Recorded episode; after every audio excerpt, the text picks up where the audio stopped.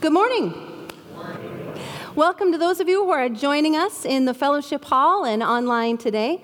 Our sermon series throughout Lent has been about being transformed by Jesus. And we've seen Jesus calm the storm and his disciples, asking them, Why are you so afraid? We've seen faith transforming fear. We've seen Jesus feed the 5,000 through his disciples, seeing how the little that we bring to Jesus can be transformed and multiplied by him to bless many.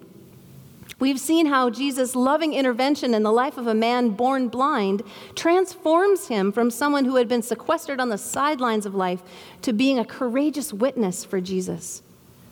We've seen how Jesus transforms a boy who'd been wrestling with powers beyond his control and the boy's father, who was certain he didn't have enough faith to see his own life transformed, much less his son's, but offered Jesus instead a prayer Lord, I believe, help my unbelief.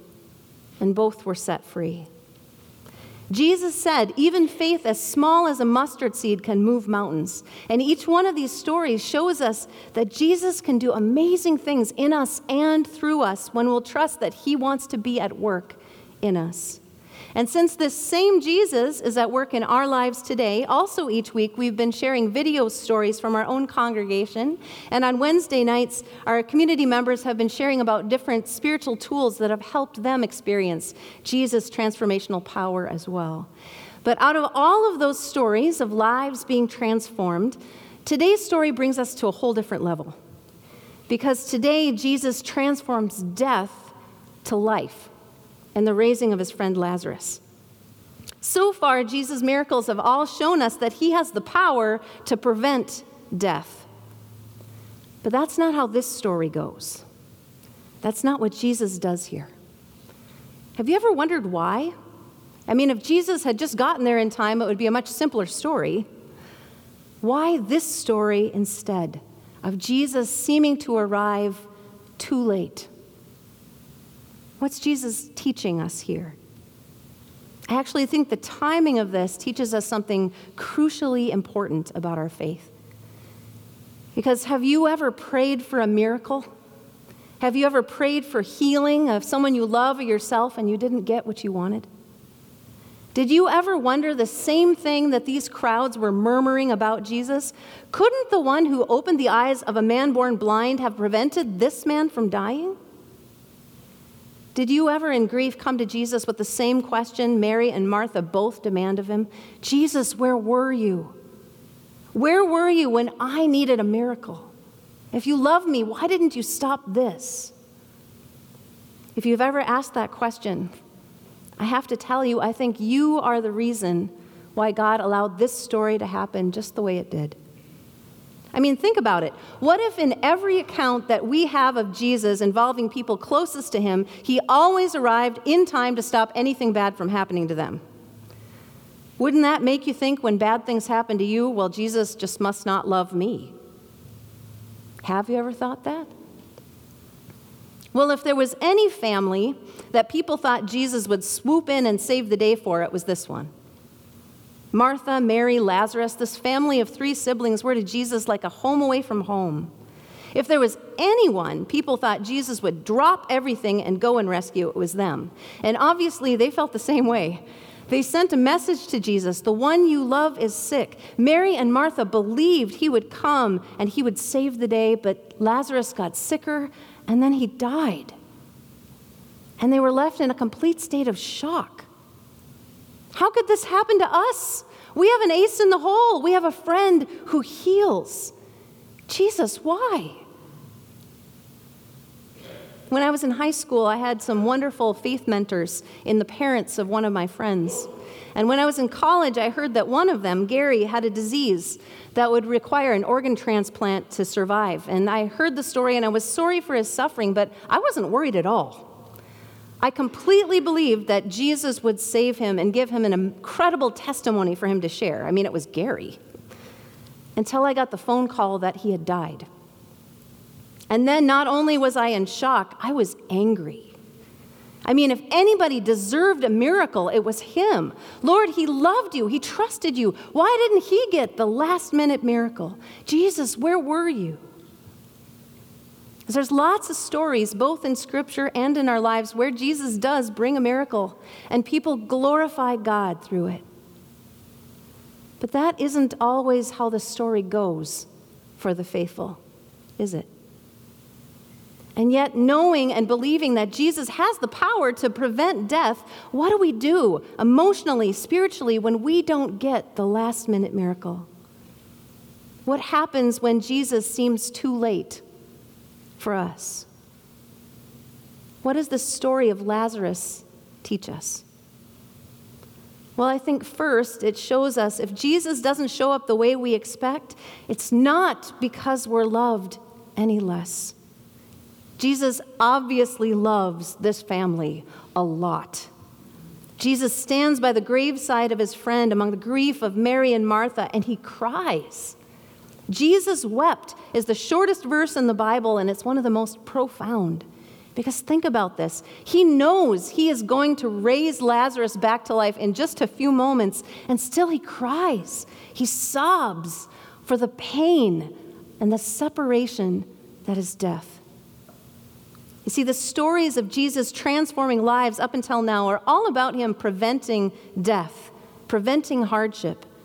But as amazing as those stories are, they're only stopgap measures of a bigger issue, and this is the real issue.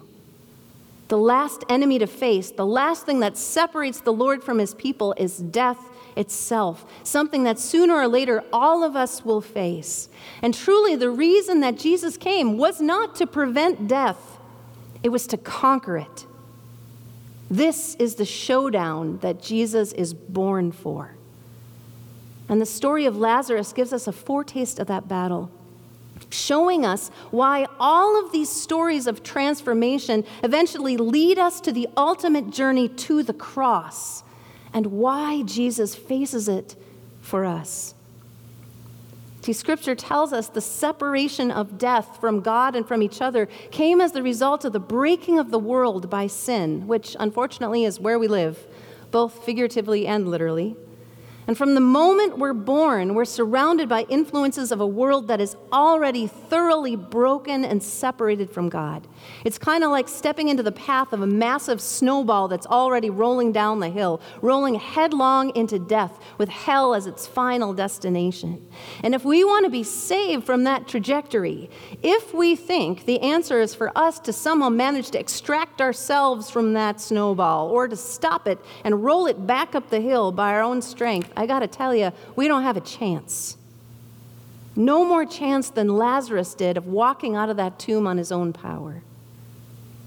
Born into a world that's broken, despite our best efforts, we all become people broken by it. We become people who further break the world by our choices, by our selfishness, even our ignorance. And that's the truth. And whether you want to admit it or not, you are a sinner, and so am I. We are all part of the problem. All of us have broken things, broken others, broken God's heart, broken even ourselves, intentionally or unintentionally. And all that breaking down leads only to death. Justice only comes when wounds are addressed as they are, and the wounder must face their actions in all the seriousness that wound requires. Justice can only happen when culpability is confessed and restitution is offered. But you know as well as I do, there are some things that we break that we can't fix. Every one of us owes a debt, one life for the debt of our sin, or as the Bible puts it, the wages of sin is death. And we've known that since Ash Wednesday. since the start of these 40 days, we knew that this is where it was all headed. From dust we've come, to dust we shall return. All of us will one day die. We each owe a life. But just because that's the way this story should naturally end, doesn't mean that's how it will end. Death is the natural end, the result of a broken creation. But guess what? The Lord's love for you is not natural, it's supernatural.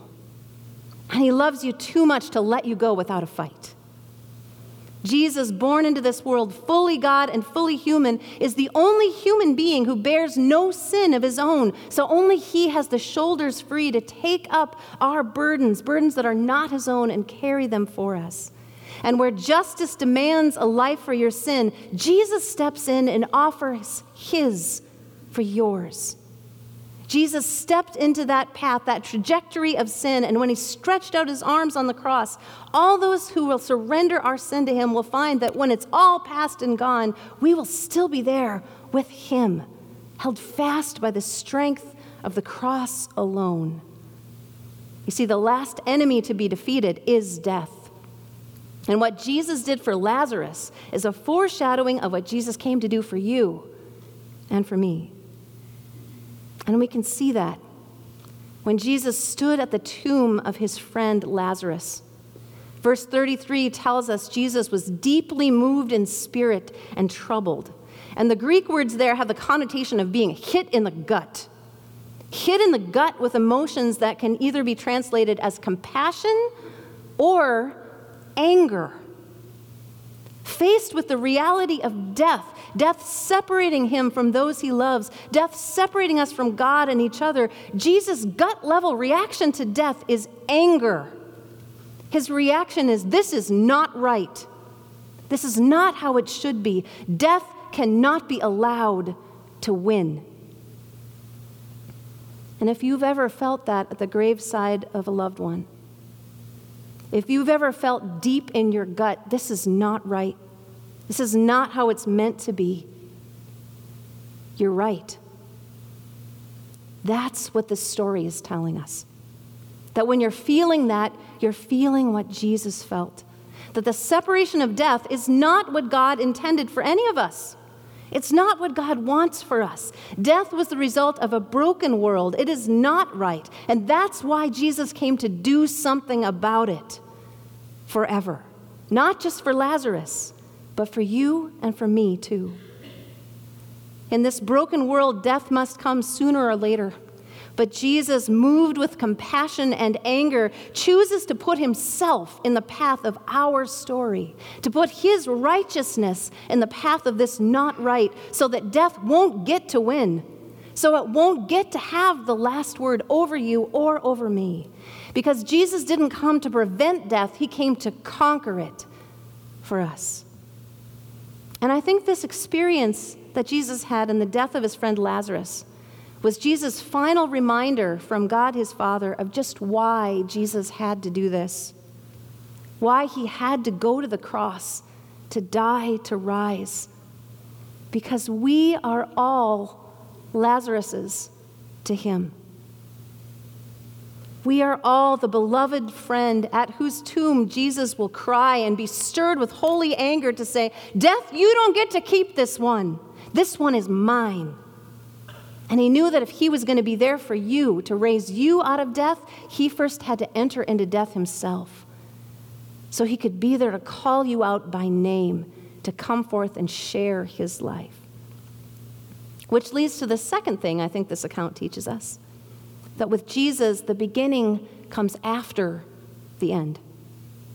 Jesus comes to bring life out of death. And this will be true when we actually die, but it's also how he brings new beginnings even now. I think Jesus' arrival too late is to show us that sometimes the good news isn't that Jesus won't let there be an end for us but that even when it seems to us like it's all over, that there's nowhere we can go from here, we can trust He's not finished with us yet. That this Jesus can bring new beginnings even after the end. Last week, as we heard the stories of life transformation from Minnesota Adult and Teen Challenge, I'm sure you heard that in their stories too. That sometimes for us, it takes dying first to find life. It's when we get to the end of ourselves, to the point of saying and confessing, Jesus, I need you. That when we finally die to self and surrender to our own illusions of being able to fix everything ourselves, that we can truly know the power of the Savior's work in us. True freedom only comes when we know that we're being lifted by a love that's bigger than us, that's not fueled by us, not powered by us. Real trust, letting go, is so hard for us to do, but death comes before real life. So, what does that mean for you? Are there some things that you've been holding on to? Are there been answers that you've wanted Jesus to give that might not actually be what you need? What might need to be allowed to die in you to let Jesus raise up something new, to call you into a new beginning with Him? See, sometimes the death of something isn't the end. Sometimes it's what we need most for us to begin to truly live by Jesus' power in us. Scott Schleifer has seen that kind of beginning that comes after an end in his own life. I'd like to share his story today. Would you please turn your attention to the screen?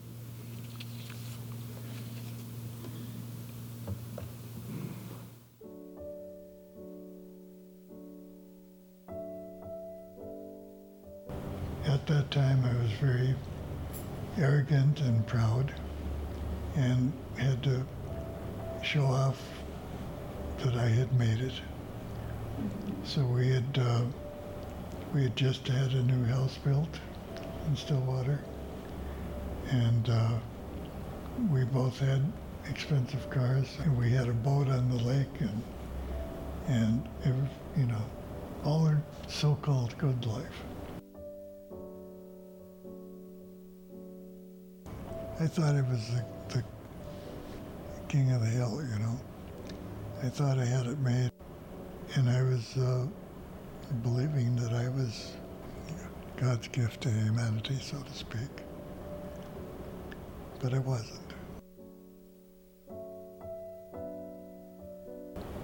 It was touch and go from from paycheck to paycheck.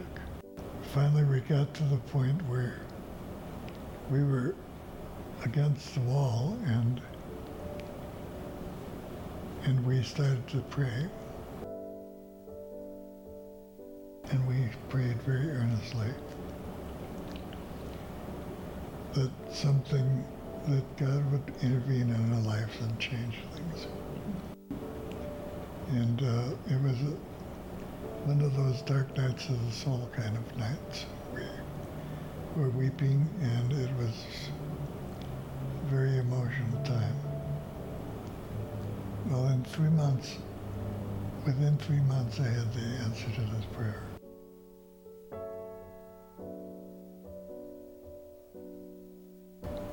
It's hard to think of MS as a blessing, but it really was.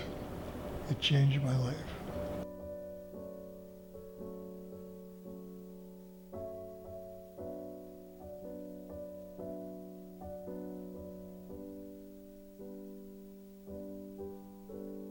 I have received insight.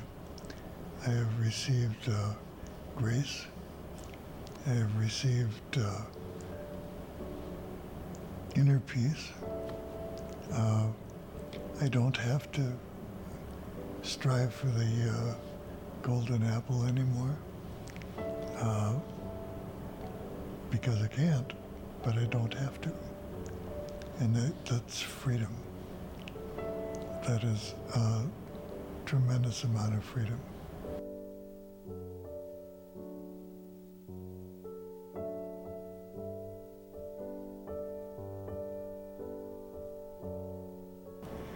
Recognize the treadmill that you're on. Recognize that you'll never achieve what you're striving for. I think you need to make sure that you give time to God, that you are honest with yourself, honest with your mate, with your partner. God already knows you.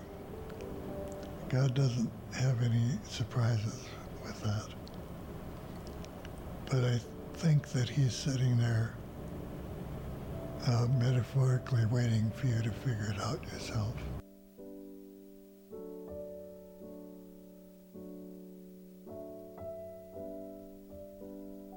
That God listens to you and that God acts on your life when you ask Him to. And it's, it's not something that you read in a story, a 2,000 year old story or a 6,000 year old story. It is something that is happening today. And it is happening to me. And I can tell you, and I will tell you, it is happening to me every day. It took all of this to make me realize that. And I have to thank God for that.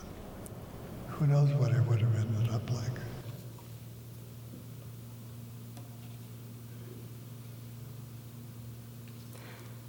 What is Jesus showing you today about the things that matter for eternity in your own life? Are there things you need to let go, to let die, to receive the life Jesus wants to give you and show you today? When we ask the question, couldn't he who had opened the eyes of the blind men have prevented this in my life? When, like Mary and Martha, we want to ask, Jesus, where were you when I needed you? This Lenten season actually brings the answer to that question into focus. When we ask, Jesus, where were you? The Good Friday hymn turns that question back on us. Were you there when they crucified my Lord? Were you there when they crucified my Lord? Oh, sometimes it causes me to tremble, tremble, tremble. Because the answer to that question is yes, I believe you were. You were right there in the heart of the Savior who was laying down his life so that he could be the answer of hope for you right here and now, right where you are. You see, Jesus could have chosen to save himself and keep preventing Lazarus from dying one at a time in this world. Or he could choose to let this broken world crucify him submitting to the nails in his feet and hands, to the torture of the cross, to enter into death himself, so that what he did for Lazarus, he could do for all who listen to his voice, to catch all those who will come in his saving embrace. Jesus knew the beginning for us would only come after the end, and so he went into the end. And because Jesus went to that cross for us, there will be a day when He's there for you and for me to call us out Beloved, come forth, come out of that grave, and step into a life where death will never separate us again. Now, the truth is, we may not all get the last minute miracle, but there's a greater miracle that we are promised. And I saw that miracle from my friend Gary. Throughout his sickness in his hospital room, there was a banner that had been made by his Sunday school kids. It was a picture of a sunrise that painted on it with the words, There is a brighter day ahead. And at his funeral, his family draped that banner over his casket as a bold proclamation that they believed that Jesus had called Gary into that brighter day. Because with Jesus, after the end is a beginning.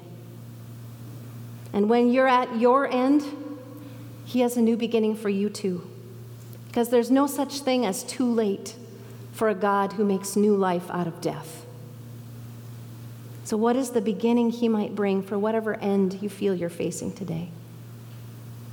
Bring it to Him. Let's pray. Lord Jesus, we thank you that you meet us right here in this moment today. And we confess that life can be so complicated, it can be so hard. And sometimes we can feel like your timing is not what we'd ask. But remind us, Lord, today that your love for us is unshakable. And when we doubt your love, remind us, Lord, of your tears at the tomb of Lazarus. And remind us that you love all of us the way that you love Lazarus. And that more than anything, you want to call us from death into life by your power every day.